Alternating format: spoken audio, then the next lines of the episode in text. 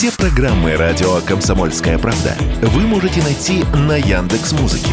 Ищите раздел вашей любимой передачи и подписывайтесь, чтобы не пропустить новый выпуск. Радио КП на Яндекс Музыке. Это удобно, просто и всегда интересно.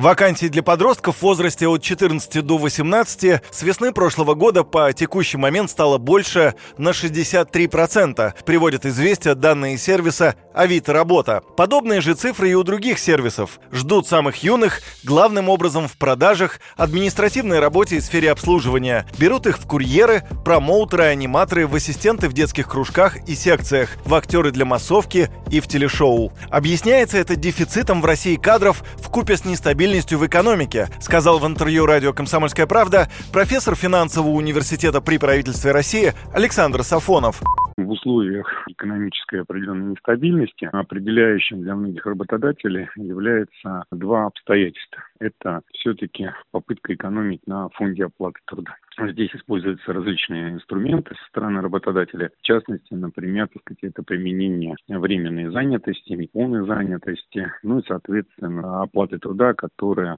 ниже, чем это было бы, если бы человек работал на полном трудовом договоре. И, естественно, самым таким лакомым компонентом вот, среди кадрового, кадров являются несовершеннолетние граждане. Ну, во-первых, они не обладают высокой квалификацией. Во-вторых, у них не очень высокие запросы с точки зрения заработной платы, поскольку они рассматривают эту занятость как подработку, да, то есть попытка решить э, какие-то ну, текущие небольшие э, свои финансовые задачи.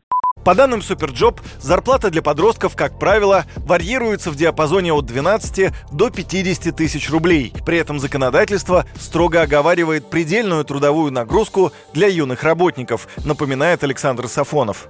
Для э, работников несовершеннолетних от 14 до 16 лет это 4-часовой рабочий день, так сказать, это не более 20 а, часов работы в неделю, а для возрастной категории 16 18 э, лет это 6-часовой э, рабочий день, э, ну, соответственно, это 30 часов рабочей недели. Правда, так сказать, существуют еще ограничения, запрещающие привлечение вот этих возрастных категорий к труду во вредных и опасных условиях труда. Также запрещается, так сказать, использовать их труд в ночные а, вечерние смены.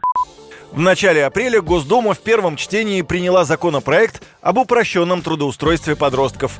Помимо прочего, в нем предлагалось упразднить требования о согласии органов опеки и попечительства для заключения договора с лицами старше 14 лет. С учетом ряда доработок, Кабинет министров поддержал документ. Юрий Кораблев, Радио «Комсомольская правда».